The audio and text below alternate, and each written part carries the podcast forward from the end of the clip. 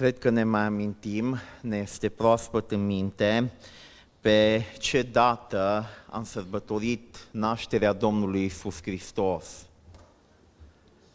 25, 25 decembrie, dacă mi-amintesc eu bine. Și de atunci au trecut câte zile? Ne spune Luca, nici măcar nu trebuie să socotim noi, în versetul 21, când a venit ziua a opta, 25, 26, 27, 28, 29, 30, 31, 1.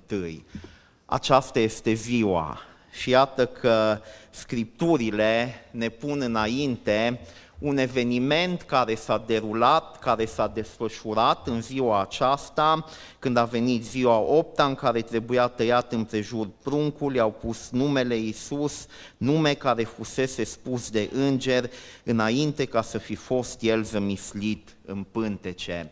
Frați și surori, um, anul nostru este punctat de sărbători. Și atunci când comuniștii au venit la putere, și nu doar comuniștii, și Revoluția franceză înainte de ei, ca să îi dezobișnuiască pe oameni de închinare, ca să îi îndepărteze de Dumnezeu, de tot ceea ce înseamnă viață religioasă, și și-au căutat să facă unul dintre primele lucruri, să anuleze sărbătorile, să-i cheme pe oameni Uh, să muncească uh, atunci când erau zile de sărbătoare, tocmai când se sărbătorea Paștele sau Crăciunul. Uh, să-i cheme pe copii, asta se făcea în anii de început ai comunismului, să-i cheme pe copii duminica dimineața la căminul cultural și să le pună filme într-un context în care nu era încă nici curent în sat și era aproape o minune să poți să vezi un film. Um, și cred că este o strategie pe care cel rău încă o folosește, și anume aceea de a ne fura sărbătorile. În ziua aceasta, prima zi din an, ne-am adunat, într-adevăr, pentru că este anul nou, este prima zi din an, dar ne-am adunat în numele Domnului Isus ne-am adunat pentru a-L sărbători pe Domnul Isus Hristos. Și cred că atunci când Scripturile ne pun înainte evenimente din viața Domnului Isus Hristos, suntem înțelepți și suntem câștigați dacă privim la ele. Cred că nimic din ceea ce s-a întâmplat Domnului Isus Hristos și nimic din ceea ce El a făcut nu este lipsit de semnificație. Uh, el este întotdeauna sărbătoarea noastră. Uh, Dumnezeu, lucrarea pe care a făcut-o prin Hristos, prin Duhul Sfânt, uh, astea sunt sărbătorile noastre. Noi nu sărbătorim oameni, dar îl sărbătorim întotdeauna pe Domnul Isus Hristos. Și acum, privind la versetul 21, dar și la episodul care urmează și care cei drept s-a consumat câteva zeci de zile mai târziu, aș dori să învățăm câteva lucruri și să luăm câteva lucruri pentru noi. Mai întâi, aș dori să observați, privind în textul acesta, că se repetă câteva cuvinte uh, și expresii. Mai întâi, în versetul 21, avem uh, cuvântul acesta, ziua a opta în care trebuia tăiat împrejur pruncul. Asta era rânduiala cărui popor? Poporului lui Israel, poporului evreu. Versetul 23, după cum este scris în legea Domnului. Versetul 24, uh, din nou, după cum este scris în legea Domnului. Versetul 27, ca să împlinească cu privire la el ce poruncea legea, și priviți cum se încheie întregul paragraf, versetul 31, după ce au împlinit tot ce poruncea legea Domnului. Care popor primise legea? Evreii, iudeii. Este menționat aici un nume de oraș. Care oraș este pomenit? Ierusalimul. Observați de asemenea că este menționat un loc, templul, și priviți câte din relatările lui Luca despre nașterea Domnului se petrec în templu. Începem în templu cu un preot, cu Zaharia, Apoi găsim din nou pe Iosif și pe Maria la templu și în episodul următor din nou îi găsim la Ierusalim, la sărbătoarea Paștelor, din nou în templu. De ce subliniez lucrul acesta? Poate că ni se pare obișnuit. Pentru cine scrie Luca Evanghelia lui? Din ce cunoașteți? Pentru? Pentru greci. Pentru Teofil are un destinatar specific, dar accentele lui, în general, Evanghelia lui este adresată grecilor. Acum haideți să facem o comparație. Matei pentru cine scrie? Pentru evrei. Și observați cât de interesante sunt lucrurile. Luca scrie grecilor și începe în templu și continuă în templu și pomenește din nou și din nou ca să împlinească legea Domnului. Ce este scris în legea Domnului? După, zilele, după ce zilele de curățire s-au împlinit, ca să fie tăiat împrejur cum poruncea legea, au adus jertfă și așa mai departe. Toate detaliile acestea care au de-a face cu Israel – cu legea lui Israel, cu poporul lui Israel, cu instituțiile și cu ritualurile lor. Luca, care scrie grecilor, și iată-l pe Matei, care scrie evreilor. Matei, într-adevăr, în genealogia lui îl prezintă pe Hristos ca fiul lui Avram, fiul lui David, și apoi în capitolul 2, cum continuă? Hai să vă spun ceva, le zice el, iudeilor cărora li se adresează, despre fiul lui David și fiul lui Avram. Știți cine l-a vizitat? Cine l-a vizitat? Cine ne spune Matei că l-a vizitat? Niște magi. Veniți de unde? Veniți din răsărit, veniți de undeva din Orient. În timp ce Irod, împăratul iudeilor, căuta să-l omoare, în timp ce preoții și conducătorii lui Israel stăteau nepăsători, spune Matei, au venit niște magi cu meseria lor dubioasă în ochii evreilor, oameni dintre neamuri care nu erau parte din legământul lui Israel și din poporul lui Israel, și l-au găsit pe Domnul Isus Hristos și s-au închinat și au fost plini de bucurie. Acum să spui o astfel de istorisire evreilor e ca și cum ai lua un cui și le-ai face pe cap, pe creier cu el. E ca și cum ai vrea, ai vrea să-i iriți un pic așa. Și cred că este o lecție aici, frați și surori, și n-aș vrea să o scăpăm, lecția asta generală. Matei care scrie evreilor accentuează că sunt primiți ei, dar accentuează că sunt bineveniți și cei dintre neamuri. Și ne spune Matei, iată, încă din primele zile ale Mântuitorului, oamenii aceștia păgâni, oamenii aceștia care n-au avut legea și cuvântul, au venit și l-au găsit pe Domnul Isus Hristos. În același timp, Luca, cel care scrie grecilor, grecii care aveau o educație, grecii care aveau o filozofie pusă la punct de sute de ani de acum, grecii care aveau o cultură despre care trebuie să recunoaștem că este fascinantă și are profunzimea ei.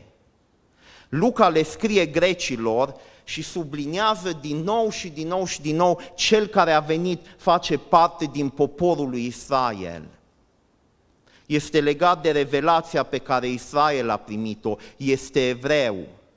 Dacă vreți să-l cunoașteți pe el, trebuie să vă apropiați de națiunea aceasta nebăgată în seamă.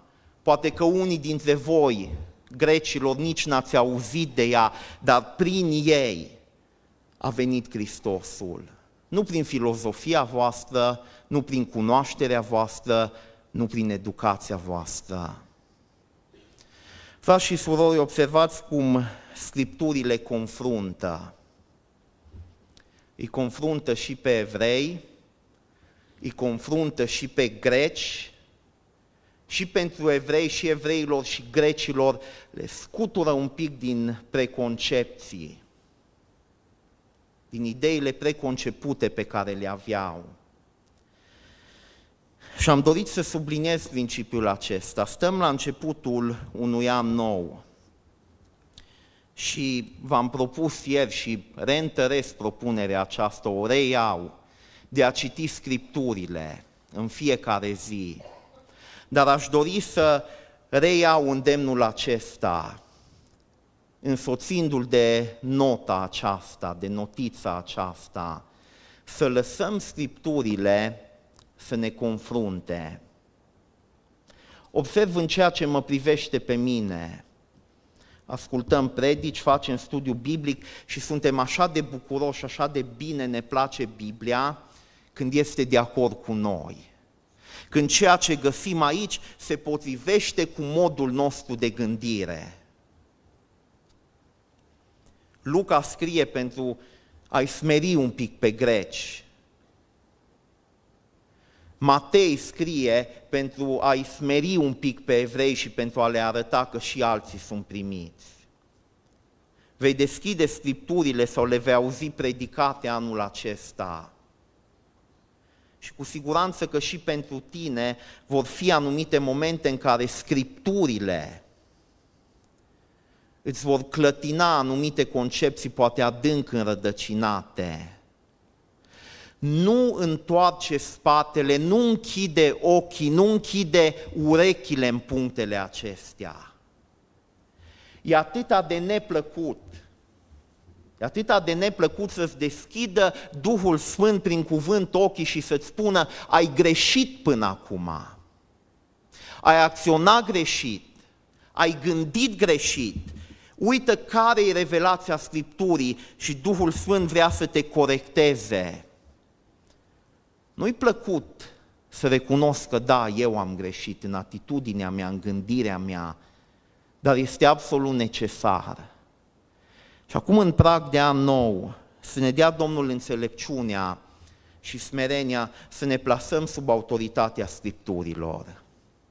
Să lăsăm pe Duhul Sfânt să le deschidă înaintea noastră și să ne supunem. Și atât un exercițiu bun și o întrebare bună, când am stat eu, când ai stat tu ultima oară și ai fost confruntat de Scripturi? Care e ultimul episod pe care ți-l amintești, în care Domnul ți-a arătat, uite, aici este problema ta. Uite, aici trebuie să-ți corectezi viața în lumina Scripturilor și a revelației. Greu să ne amintim un astfel de moment. Domnul să continue să ne vorbească și să ne ajute să ne pocăim în permanență, să ne lăsăm confruntați de cuvântul Scripturilor. Apoi însă, haideți să trecem și să privim la câteva lucruri din text. Domnul Iisus Hristos este tăiat în prejur. Este o acțiune pe care o îndeplinesc alții, comentatorii vorbesc despre ascultarea lui pasivă. Uh, Domnul Iisus Hristos este tăiat împrejur, la fel ca orice copil și orice băiat evreu. Și este uimitor că dătătorul legii este cel care vine, vine în poporul lui, vine în trup uman și el însuși se supune legii. Acum, cine a fost, despre cine ne spune Scriptura că a fost primul care a fost tăiat împrejur? Avram, Avram, la Udvin mi-au spus Moise de dimineață. Uh, era și de dimineață și era oboseala mai mare după uh, noaptea dinainte. Avram a fost primul, întemeietorul națiunii. Acum, tăierea împrejur are de a face cu faptul că Avram începea să se constituie și să fie primul membru al unui popor diferit și fiecare băiat evreu trebuia să fie tăiat împrejur și semnificația era aceasta. Voi sunteți diferiți de celelalte neamuri. voi sunteți separați, voi sunteți puși deoparte, sunteți un popor distinct pentru Domnul. Acum, ceea ce s-a întâmplat de-a lungul timpului a fost că evreii, urmașii lui Avram, au ajuns să se rezume la un simplu ritual și să practice tăierea împrejur și să spună, o, oh, e bine, e suficient, noi suntem iudei, noi avem semnul acesta al tăierii împrejur, dar fără să mai trăiască în mod diferit, fără să trăiască în mod deosebit față de celelalte neamuri. Practicau ritualul circumciziei în timp ce în purtare, în gândire, în toate celelalte lucruri se asemănau cu neamurile. Și Apostolul Pavel vine în Roman, capitolul 2, și le explică care este adevărata semnificație a circumciziei. Vedeți, este un sens în care Domnul Isus, care este tăiat împrejur, este singurul iudeu adevărat, este singurul evreu adevărat, pentru că la el semnul acesta, ă, ritualul acesta al tăierii împrejur, ă, se suprapune perfect cu semnificația lui. Domnul Isus Hristos cu adevărat trăiește o viață deosebită Trăiește o viață întru totul dedicată voii lui Dumnezeu, pus deoparte cu totul pentru împlinirea voii lui Dumnezeu. Apostolii vor explica mai târziu și nu mai avem timp să zăbovim acum faptul că acest ritual al tăierii împrejur nu mai constituie o obligativitate pentru creștini. Dar ceea ce rămâne, spune Apostolul Pavel, este o tăiere împrejur a inimii este o schimbare, o transformare interioară pe care Duhul Sfânt al lui Dumnezeu o produce. Și da, și noi suntem un popor diferit, dar lucrul acesta nu mai este arătat prin actul circumciziei, ci printr-o viață sfântă, o viață trăită diferit. Domnul Isus Hristos a venit și a trecut și prin ritualul acesta, însă prin lucrarea lui, el l-a împlinit. Și ritualul acesta, la fel ca multe alte ritualuri și legi evreiești, au fost împlinite prin lucrarea Domnului Isus Hristos. Puteți să citiți în epistole și să studiați lucrul acesta mai departe. Ceea ce se întâmplă însă mai departe este că după ce trec câteva zeci de zile, Maria și Iosif vin pentru a îndeplini ritualurile acestea de curățire și pentru a-L dedica, pentru a-L închina pe Domnul Isus Hristos Domnului, așa cum se întâmpla cu fiecare nou născut de parte bărbătească. Um, și atunci când aduceai pruncul la templu pentru a-l dedica Domnului, trebuia să aduci o jertfă. Care era jertfa aceasta? Un miel, un miel. Și aici ați, ați răspuns bine, așa nu mai fac comparații. Uh, era un miel uh, și cu toate acestea ne spune Luca, versetul 23, după cum este scris în legea Domnului, orice întâi născut de parte bărbătească va fi închinat Domnului și ca să aducă jertfă, o pereche de turturele sau doi pui de porumbei după cum este poruncit în legea Domnului. Atât de mult mă impresionează momentul acesta. Cred că este unul din cele mai impresionante, fără să ne dăm seama, din toată Evanghelia. Iată-l pe Fiul lui Dumnezeu, după ce au trecut cele câteva zeci de zile de la naștere, săptămânile acelea, iată-l pe Fiul lui Dumnezeu adus pe brațe de părinții lui pământești, de Maria și de Iosif ca să împlinească legea Domnului. Iată-l pe cel despre care v-am spus și în seara de Crăciun, ține toate lucrurile cu cuvântul puterii lui.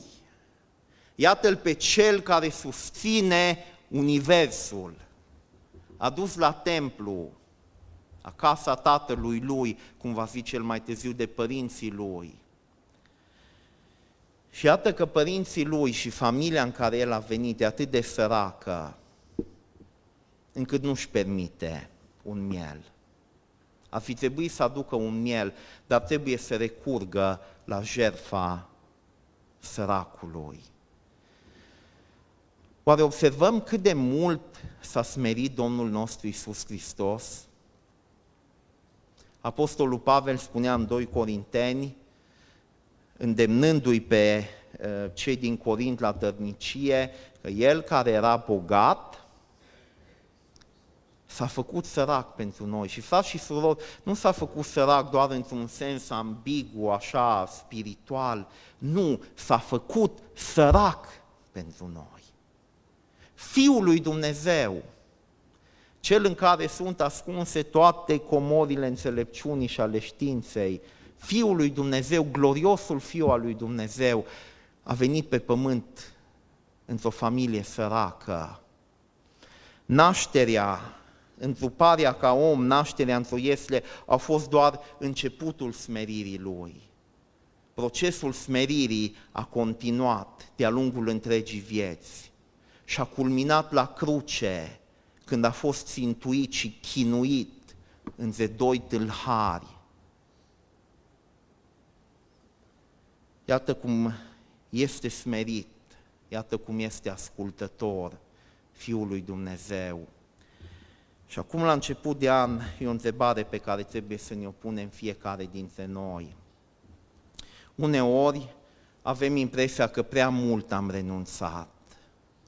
Uneori avem impresia că prea mult am lăsat de la noi, că prea tare ne-am smerit. Și Fiul lui Dumnezeu, prin exemplul de aici și prin întreaga Evanghelie, ne spune nu, niciodată nu-i prea mult. Niciodată nu poți să renunți prea mult de dragul altora, niciodată nu poți să te smerești prea mult. Și mă rog Domnului să pună în noi gândul acesta. Așa că teama noastră cea mai mare este, vorbind direct, că s-ar putea să ne ia cineva de fraier. Bă, dar cine crede ăștia mă că eu? Dar ce, așa se face cu mine? Dar ia să le arăt eu că știu și eu ei ce, ei cred că eu nu-mi dau seama de lucrurile astea și ne temem ca nu cumva să fim uh, prea desconsiderați, prea disprețuiți. Ne temem ca nu cumva să renunțăm noi prea mult, să nu ne fie teama. Fiul lui Dumnezeu s-a smerit și s-a făcut ascultător până la moarte și încă moarte de cruce, să călcăm pe urmele Lui. Dar ceea ce se întâmplă este că la ritualul acesta al curățirii, în templul din Ierusalim, se formează o mică bisericuță, fără să fie planificat fără să fie planificate lucrurile. Mai întâi apare Simeon, apoi apare și Ana, și apoi Ana începe să vorbească și cu alții care așteptau mântuirea Ierusalimului. Și îmi place așa de mult imaginea asta, sistemul religios evreiesc era corupt din temelii. Ei sunt cei care l-au răstignit și l-au omorât pe Domnul, dar chiar și în astfel de vremuri, Dumnezeu își avea oamenii Lui. Întotdeauna, oricât de întunecate ar fi vremurile, Dumnezeu are o rămășiță. Și citiți scripturile de la început până la capăt și veți vedea că în cele mai multe perioade istorice, chiar și poporul lui Dumnezeu în ansamblul lui o lua pe căi greșite, pe căi strâmbe. Dar indiferent de cât de mulți o luau pe căi greșite, Dumnezeu a avut o rămășiță. O rămășiță în mijlocul poporului lui. Ilie credea că este singur și Domnul îi spune, nu ești singur, mai am încă șapte mii de oameni care nu și-au plecat genunchiul. Și observați ceea ce îi leagă pe oamenii aceștia este năzuința lor interioară, este dorul lor interior, este dorința lor. Ni se vorbește despre Simeon care ducea o viață sfântă și era cu frica lui Dumnezeu. El aștepta mângâierea lui Israel și despre Ana și Ana și prietenii ei. Ni se spune că a început să laude pe Dumnezeu și să vorbească despre Isus tuturor celor ce așteptau mântuirea Ierusalimului, ceea ce leagă și aduce grupul acesta împreună. Este așteptarea și dorința lor ca în acele vremuri tulburi și întunecate, Dumnezeu să intervină și să întindă mâna.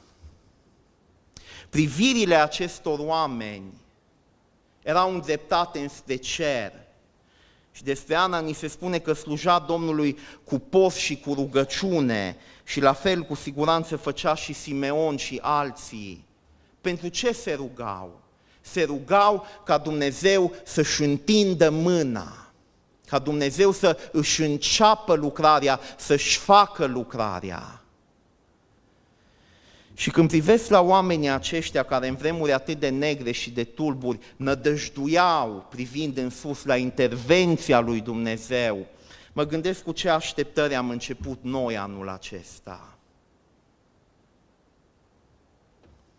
Care sunt așteptările și dorințele noastre pentru anul 2020? Să slăbim vreo 20 de chile, unii dintre noi, dacă se poate și o mărire de salariu, nu se supără nimeni. Dacă se poate și o promovare la locul de muncă, nu se supără nimeni. Dacă se poate să mai adăugăm ceva pe aici, pe acolo, nu se supără nimeni. Nu zic că sunt greșite planurile astea. Dar vedeți, oamenii aceștia aveau privirile și așteptările lor cele mai puternice, nădejdea cea mai profundă a vieții lor ancorată sus, în Dumnezeu. Și asta îi făcea să stăruiască cu post și rugăciune ca Dumnezeu să-și deschidă mâna, să-și coboare brațul și să intervină. Oare în anul în care am intrat, aștept eu să se întâmple ceva în viața mea din perspectiva relației mele cu Dumnezeu? Poate că am privit în viața mea și am văzut acolo încă obiceiuri îndărătnice, încă am văzut mânie, încă am văzut superficialitate, încă am văzut necurăție. Și la începutul acestui an voi veni și voi spune, Doamne, de prea multă vreme trag lucrurile astea după mine. Tu ai spus că Duhul Sfânt locuiește în cei care se pocăiesc și cred în tine. Și aș vrea să văd și eu mântuirea și puterea ta la lucru mai întâi în viața mea. Aștept și eu intervenția ta în viața mea, o aștept apoi în familia mea și o aștept apoi în biserica mea, în ordinea asta întotdeauna.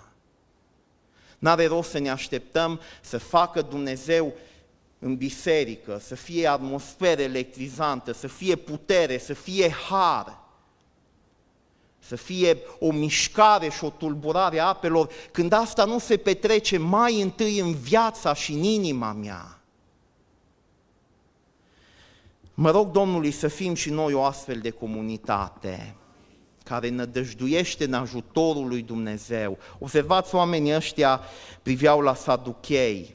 Saduchei erau politicieni. Priveau la tot ceea ce era în jurul lor.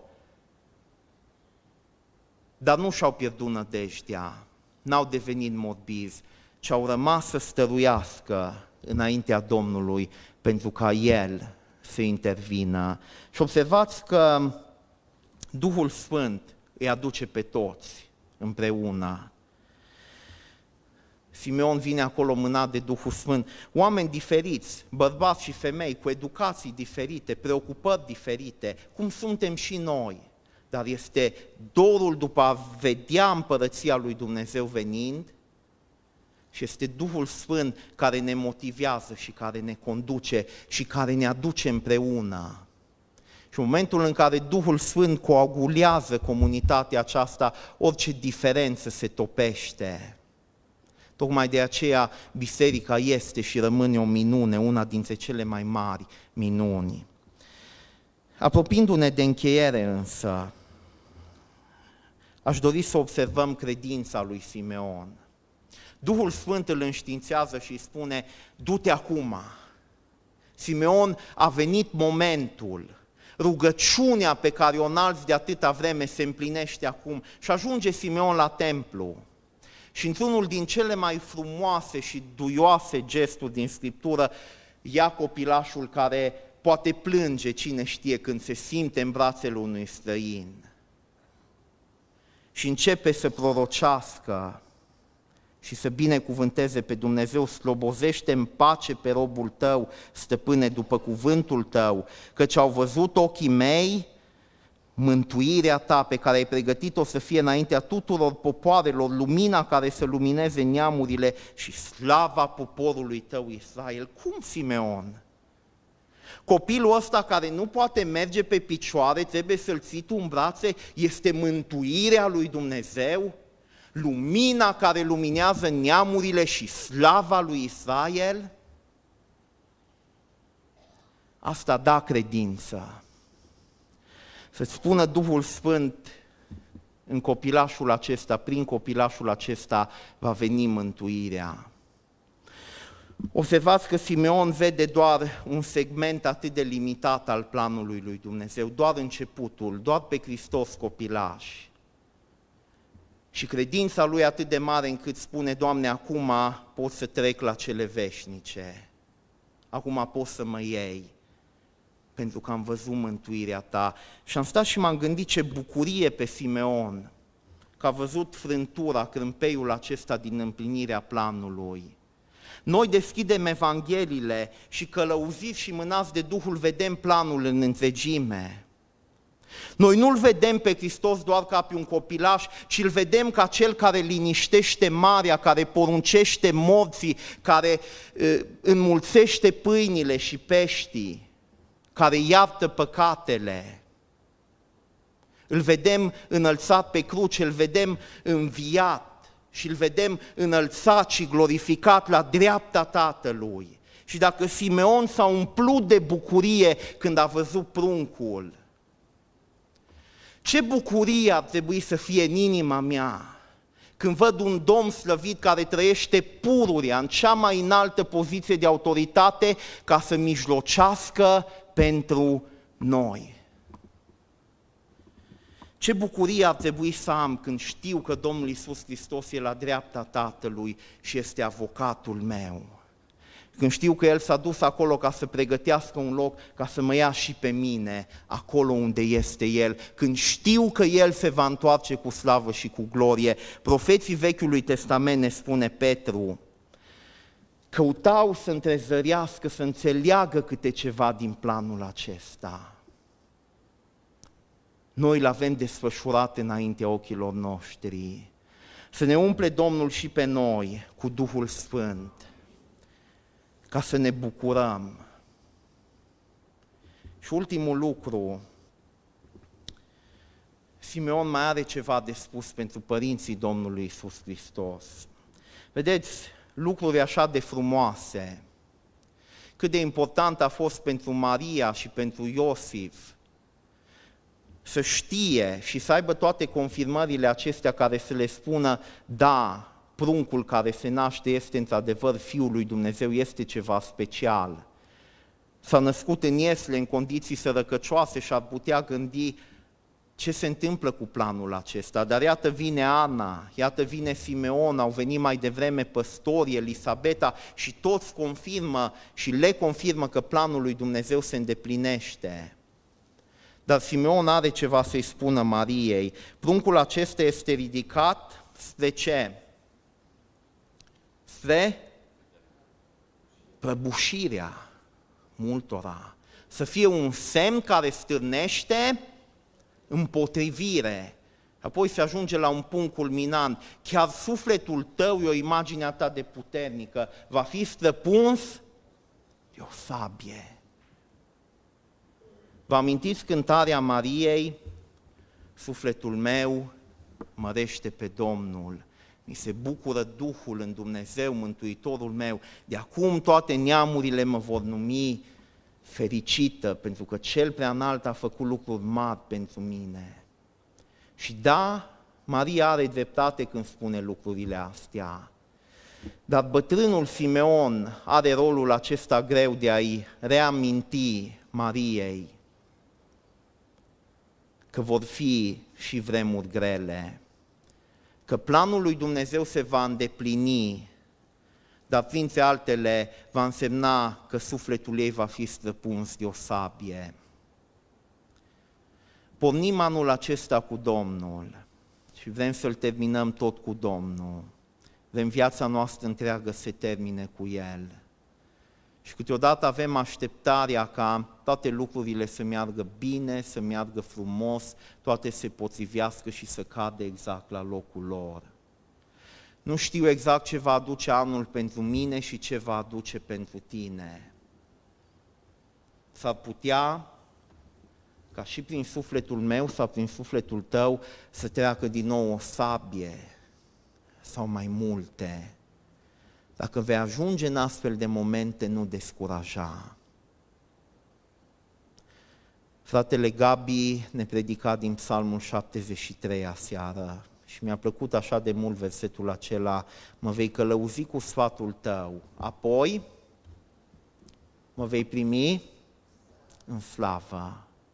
Am văzut și fratele Gabi ne-a descris cum oamenii care nu-L cunosc pe Domnul, oamenii nelegiuiți, parcă o duc atâta de bine, dar sfârșitul lor este întotdeauna pierzarea.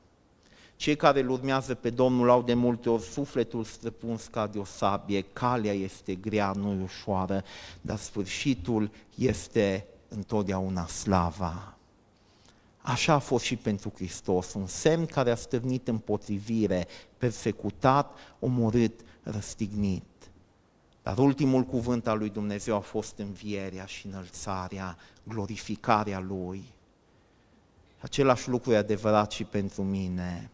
De aceea, frați și surori, să prindem curaj, să mergem cu Dumnezeul nostru, să rămânem lângă El, indiferent de circumstanțe, pentru că dacă rămânem lângă Hristos, destinul, nostru, destinul Lui va fi destinul nostru și acesta este slava.